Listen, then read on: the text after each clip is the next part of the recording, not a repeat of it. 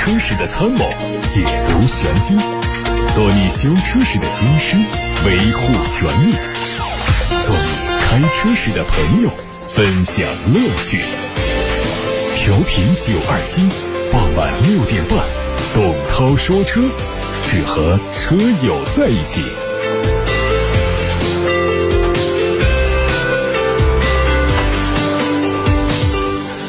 一起来关注汽车资讯。外媒报道说，丰田汽车2022年的全球总销量达到了一千零五十万辆，连续第三年蝉联全球销冠。而第二名、第三名分别是大众和现代。元月二十六号，丰田汽车宣布人事调整，四月一号开始，现任雷克萨斯总裁会出任丰田总裁兼首席执行官。执掌丰田十三年的现任总裁兼首席执行官丰田章男将卸任，转而任董事长一职。从丰田章男掌权的二零零九年到二零二二年，丰田汽车的全球销量增加了三成左右。达到了约一千万辆，持续占据着全球销量最大车企的宝座。目前，它的总市值已经超过了三十万亿日元，较丰田章男就任社长时增加了两倍之多。在换帅之后，丰田还能不能继续蝉联冠军？是否能在电动汽车的领域大放异彩？我们拭目以待。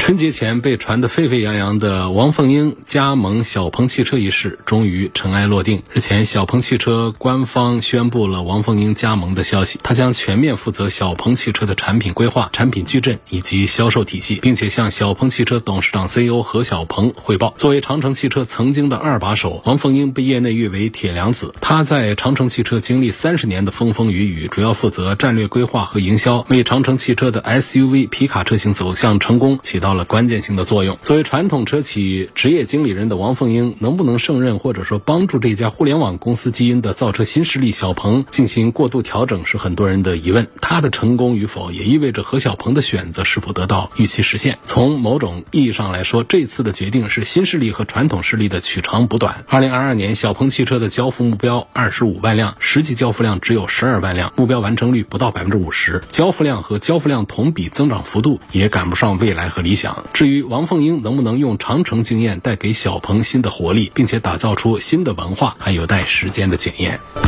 本田中国官方宣布，面向电动化时代，为了进一步强化在中国生产领域的战略运营体制，旗下的全资子公司本田技研科技中国有限公司将和本田生产技术中国有限公司合并。本田中国表示，合并后，本田技研科技有限公司继续存在。从四月一号开始，本田生产技术有限公司的主要业务将由本田技研制造技术广州分公司来承接。另外，本田中国计划到二零二七年持续向中国顾客提供十款宏达 EN 品牌的纯电动汽车，为了加快电动化的进程，本田汽车还对中国本部的人事做了调整，并且发布了新的组织运营体制。本田对于电动化发展，从产品区域运营分布，再到公司运营战略、高级管理层调整，是对电动化的进一步压注。如何在电动化时代重新找到话语权，是本田、丰田、日产等日系品牌迈向电动化的一个重要目标。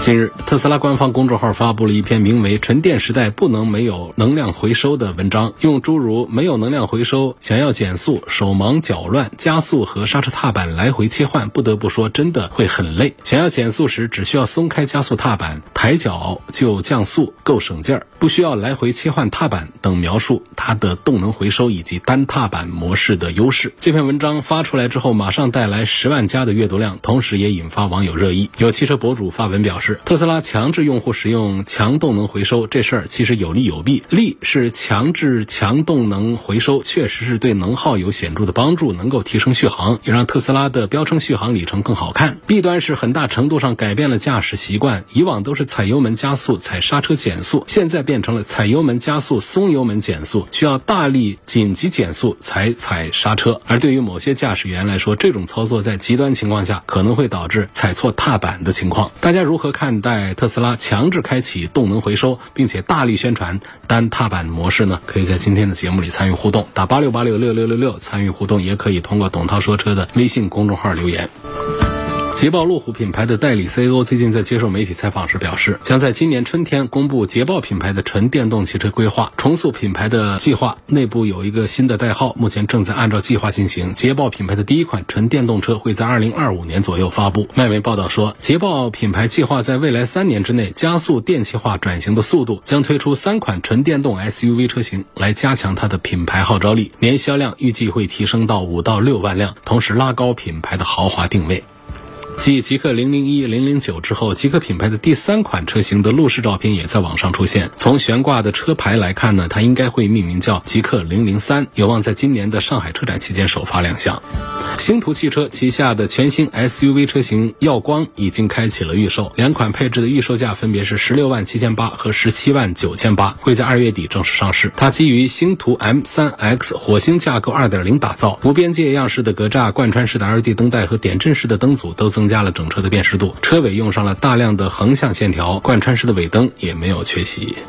在二零二二年的广州车展上，吉利推出了熊猫 mini 新春版宝藏熊车型，官价是五万五千八百元。在外观方面，它是方盒子的造型，圆形的大灯，双门四座的布局，三米出头的短车身，看起来非常的 Q 萌。车内配九点二英寸的窄条幅的液晶仪表和八英寸的悬浮式中控屏，车机也支持语音互动、导航和在线娱乐，提供了两百公里的续航加快充的功能。各位刚才听到的是汽车资讯，接下来开始互动，回答大家的。选车用车提问，有个网友说，未来的丈母娘想买一辆通勤家用车，本来考虑微型电动车，现在觉得又不安全呢，空间又小，考虑加预算到七万多的价钱来买国产的油车。看了奇瑞的艾瑞泽，女朋友提的方案是淘一辆二手的朗逸，希望涛哥给点建议，帮我们理一理思路。确实，你如果说是增加预算才七万多的话呢，那么你原来买那个电动车的预算可能是不是只有三四万块钱、四五万块钱？这样电动车真的是一不安全，二是不实用，空间太小了。作为家庭用一个通勤用车的话，这是不恰当的一个选择。至于说七万多的预算来买一个国产油车，是买一个奇瑞的新车呢，还是买一个大众的二手朗逸？这个选择题我会倾向于后者，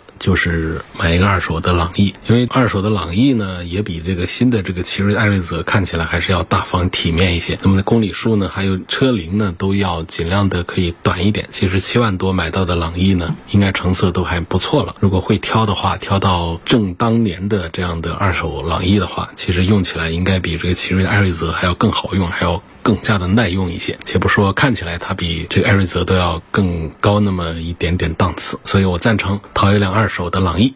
下面问，如果现在买了 L2 级别的驾驶辅助的车，过几年如果升级到无证驾驶阶段，是否只升级软件就可以了？不，首先过几年没办法到无证驾驶的阶段啊，这是。不可能这么快的，还得一些年。第二呢，就是 L 二级别到这个无人驾驶的这个阶段呢，这中间还隔着 L 三、L 四。那么这个过程不仅仅是软件要升级的问题，还有我们很多的硬件都要匹配跟上。所以不可能现在买个 L 二级别以后的这个无人驾驶，我们就可以直接的升级软件来实现了。啊，这是做不到的。他的后面一个问题说，想对比一下蓝图梦想家和腾势 D 九选哪一款？梦想家有空气悬挂和没空气悬挂究竟是多大个区别？首先，我觉得三十几万来买电动的 MPV 呢，确实做这个选项的人不多。虽然说有三四个厂家冲进来在干这个事儿，五米多长的大的 MPV 用纯电动或者说用插混的这种形式来做，但是我认为做这个选择仍然还是看你怎么想，有点不大众、不主流。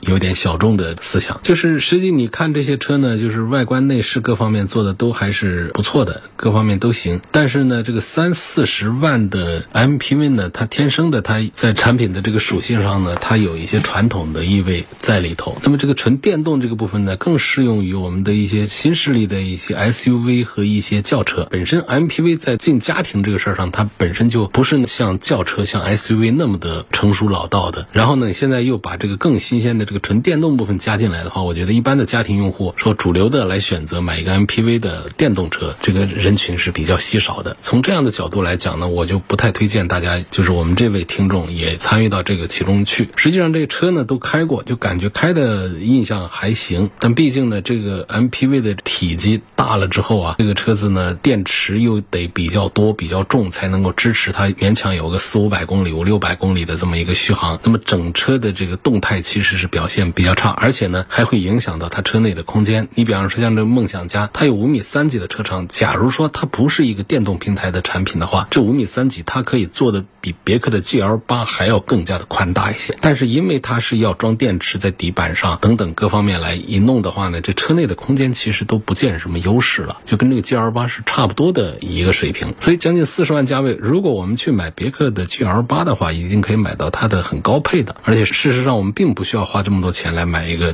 MPV。如果说是作为这个商务用的话呢，那还有这个现在的高端的一些选择，像别克的世纪啊这样的出来，包括奔驰的威啊，更高端的我们也不做推荐了，百万级别的也是有产品的。所以这是一个比较尴尬的一块实验场地，就是关于这个纯电动的 MPV，倒是一下子马上冲了好几家进来，我现在没看到哪一家的就冲进来之后。马上就摘到了果子，就尝到了甜头，然后就被很多消费者，或者说不说很多的话，起码说从销量上讲，它不亏损啊，在这个单项上它不亏损的，这个很难办到。从这样的一个维度来分析的话，就是我们的消费者是否你要做一个非主流的一个选项来买一个这样的一个销量并不好、保值也并不好、将来各方面都会不大方便的一个产品。所以，如果你想尝试 MPV 的话呢，我觉得还是比较传统那几个品牌作为首选。如果你想尝试这个纯电动和智能化的话呢，我们现在销量比较大的以知的几个大品牌的 SUV 和轿车都值得尝试。下一个问题说，东风本田的新能源车现在卖的怎样？可不可以入手？卖的不怎么样，卖的不好，不是太多推荐。这个不是说东风本田，就是它广汽本田、东风本田、本田中国可以连到一块儿来说，就是他们的燃油车推荐的还是比较多。然后呢，本田的新能源的技术，像它的这混合动力的技术这一套东西呢，我也是经常为它点赞，其实是做的还不错的，不比丰田的那套技术差。但是呢，在用到车型上讲的话呢，实际销量确实是比较差了，销量并不好，大家都不大愿意为它买单。我们可以用数字来说话，比方说像 CRV，CRV 的燃油车一个月是卖一万大几千台，还有皓影也是一万出头了，每个月的销量差不多是这样的水平。那么他们家同样的 CRV 的混合动力呢？混合动力我们也把它叫做新能源的话，这个其实就是很难做对比。那个燃油版一个月的销量已经可以是混合动力版本的一年销量的一倍多到两倍。然后在皓影上更突出了，皓影燃油车一个月的销量呢，可以是几倍于。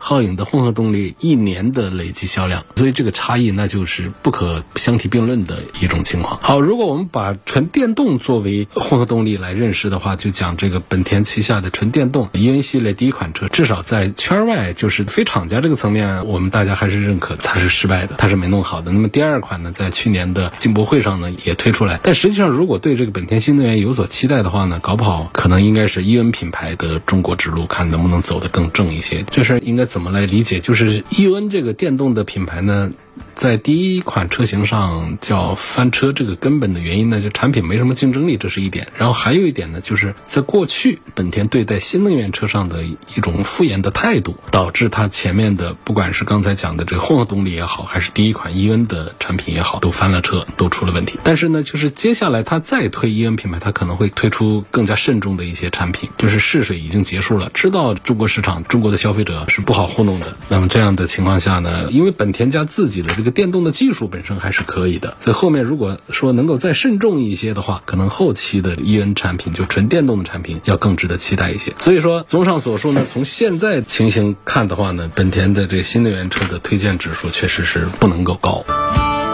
陈先生在八六八六六六六六平台上问说：“我最近发现这个长城魏牌啊，它不被看好，问是不是品牌不成功？没错，说的对，车其实没大毛病，就是品牌不成功。说我想入手一辆二手车，二零一七款的长城魏牌 VV 五和二零二一款的准新车。”长安的悦翔，两款车价格差不多啊，问我应该选择谁？这显然应该选择长安的悦翔啊，那个 VV 五厂家都放弃了，你还不放弃？而且这价格也没说就有多便宜啊，厂家已经放弃的停产的这样的车型，我们都不要再考虑买它。它后期它肯定保值啊、维保各方面，它就没有正在畅销的车型好办呢。它后面还有个问题说，还有一款车是二零一七年的东风标致三零八，只有一百公里，价格很便宜，这种车能买吗？这反正不正常。这是一个什么车？是个库存车，一七年库存到现在，库存了六年，只有一百公里，你信？反正就这一句话，我是没有办法做这个判断的，听起来就特别不靠谱一个事儿。那哪个时候的三零八厂家那边库存到现在，把它给卖出来，这价格很便宜，便宜到什么份上？是多少钱？是一个已经上牌的，在外面路上跑的，就调表也不至于说调到一百公里，这是个什么情况？怎么里程表只有一百公里？看的是大里程表还是小里程表？如果是总里程就只有一百公里，并且是二零一七年那个车，那就是这是一个特殊资源，就是它它是一个。没有出售过的一个新车没上过牌，这车停了这几年是好事还是坏事呢？多半恐怕对于用车来说是个坏事。放六七年不动的车，那里头估计好多东西它都坏掉了。六七年你一直在路上开的车，可能哪哪都还是好的。你放六七年不动的车，它可能哪哪都已经坏掉了。这道理我以前讲过。你比方像我们的有很多的密封圈，它是容易老化的。它平时有油浸润，它有运动有移动的话，它可能可以一直保持它的弹性，它可以很长时间一直不坏。但是如果说从来都不动，它油液都已经凝固的话，这橡胶件的老化就会特别多。这橡胶件不是指的说雨刮条，这都简单了啊。我说的是我们的很多密封件的很多一些关键部位的一些橡胶件，它其实是需要润滑、需要运动的。一直放到那儿不动，而且还有一个重力的压迫的问题。比方说这个密封圈在这个地方，如果一直在转动的话呢，它各个方向都有受力。你放六七年都不转动的话，它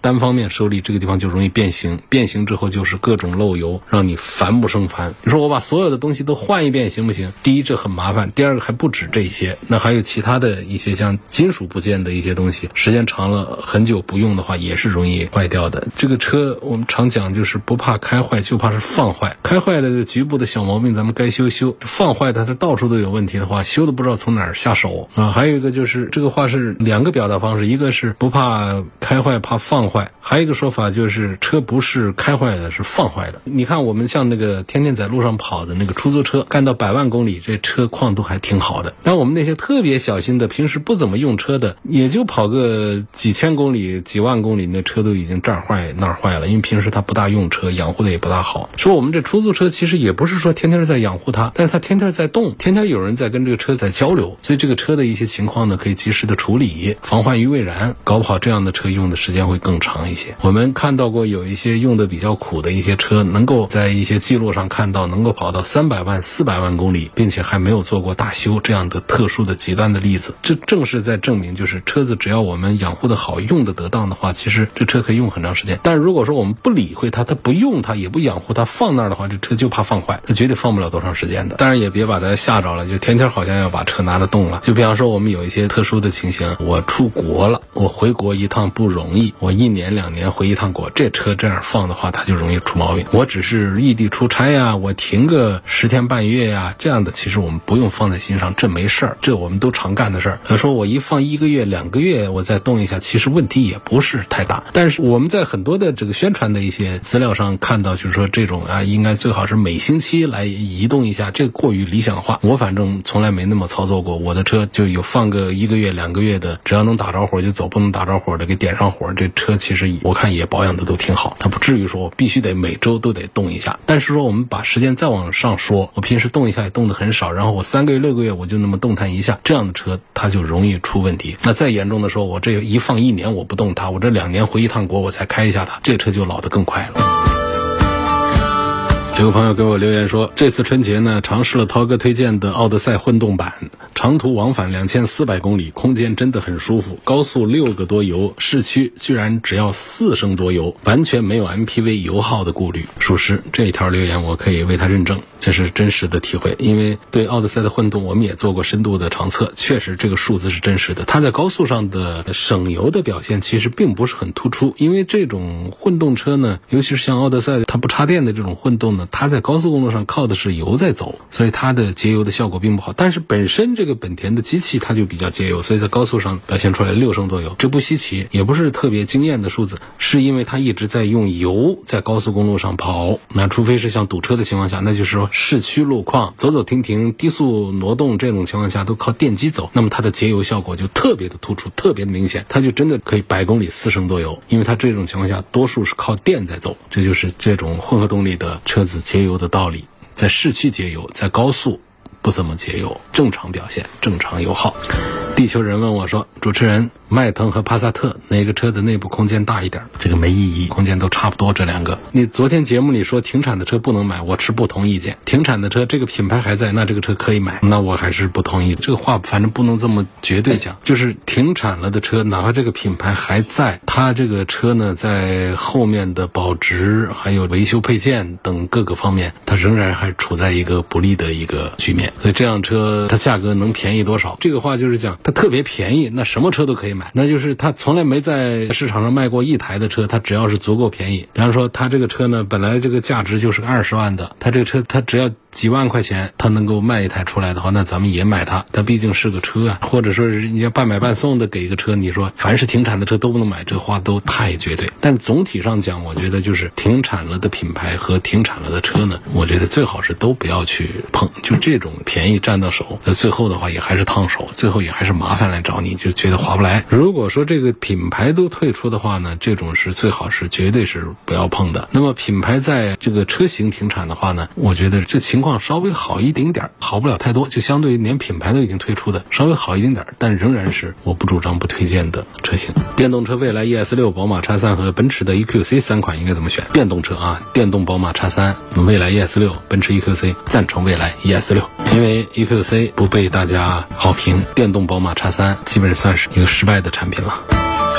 四十万左右非纯电动的六座纯家庭用车该怎么推荐？四十万的六座，不要纯电动是吧？不要纯电动，意味着是有电有油就行，想舒服六座的四十万的，不看看理想的 L 八吗？增程式动力，四十万一个，五米车长，六个座位，奶爸优选，特别舒服的一个产品。想硬派一点点呢，看凯迪拉克，这是个纯油的，凯迪拉克跟它的尺寸差不多。但是内部呢就没有 L 八那么的宽敞舒服，价格也是这样的一个水平，它低配甚至实际成交价要更低一些。但是你要预算四十万就能买到它的配置很不错的，像这种情况，我给你推荐凯迪拉克的 ST 六多一点吧。元月三号买的油车，什么时候开始测算油耗比较准确呢？销售人员说现在测油耗不准确，需要半年以后才行。问是不是这样？那销售人员指的是呢，这车你要过了磨合期之后再测油耗会准一些。测油耗是个很简单的事儿，我。我们每加一箱油都可以测一次油耗，就粗略的测一下，然后你可以对比一下半年之内和半年之后有多大个区别，区别并不大。所以你对这油耗比较关注的话，你现在随时都可以日常就是每一次加油的时候，把咱们的里程表清个零，那小里程表，里程表有大表、小表，把小表清个零，清个零出来一个数字除以加的这个油量，那油你在它那个报警上一箱油油量报警亮灯的时候，你把这个里程表把它给清零了它，然后呢你就找加。加油站呢，就把油给加到跳枪。然后这个时候，我们把这一箱油再跑到亮灯的时候呢，我们来看里程表走到了多少，用这个数字除以油量，我们就可以把这一箱油的油耗把它算出来。这个比较粗，因为我们没有刻意的来测油耗。刻意测的话呢，恐怕就是像这个媒体机构做的一些事儿，那就要麻烦一些。它讲条件、讲环境，比方说驾驶人的经验问题，我们行车的路线受到的拥堵干扰一定要小，甚至于得是专门的测试路线。那天什么温度、什么风。风力，地面是个什么样的附着力，沙呀、水呀，还是什么样的一些情况，都要把它考虑进去。迎风还是顺风，车上是满油还是半油，几个人，多少行李等等，怎样的，就是这些条件全到位之后呢，我们来测算，而且是多次测算来算平均值，这种相对要精准一些。我们普通车主有必要这么干吗？这是汽车媒体编辑们专门干的一些事儿，咱们。普通车主们平时啊，就是你要留意一下油耗，差不离的就是我刚才讲的，在两次油表灯亮起来之间，把里程表清个零，记个数，然后跟油量一除，就得到一个数字。大概比方说，有的车是八升油，有的车十升油，有的排量大一点，十二升、十三升等等，看一下，参考一下就可以了。差不多，我们今天就说到这儿吧。感谢大家收听和参与每天晚上六点半到七点半钟直播的董涛说车节目。错过收听的朋友，欢迎通过董涛说车的全媒体平台收听往期节目的重播音频。他们广泛的入驻在微信公众号、微博、蜻蜓、喜马拉雅、九头鸟车架号、一车号、微信小程序梧桐车话以及董涛说车抖音号等等平台上。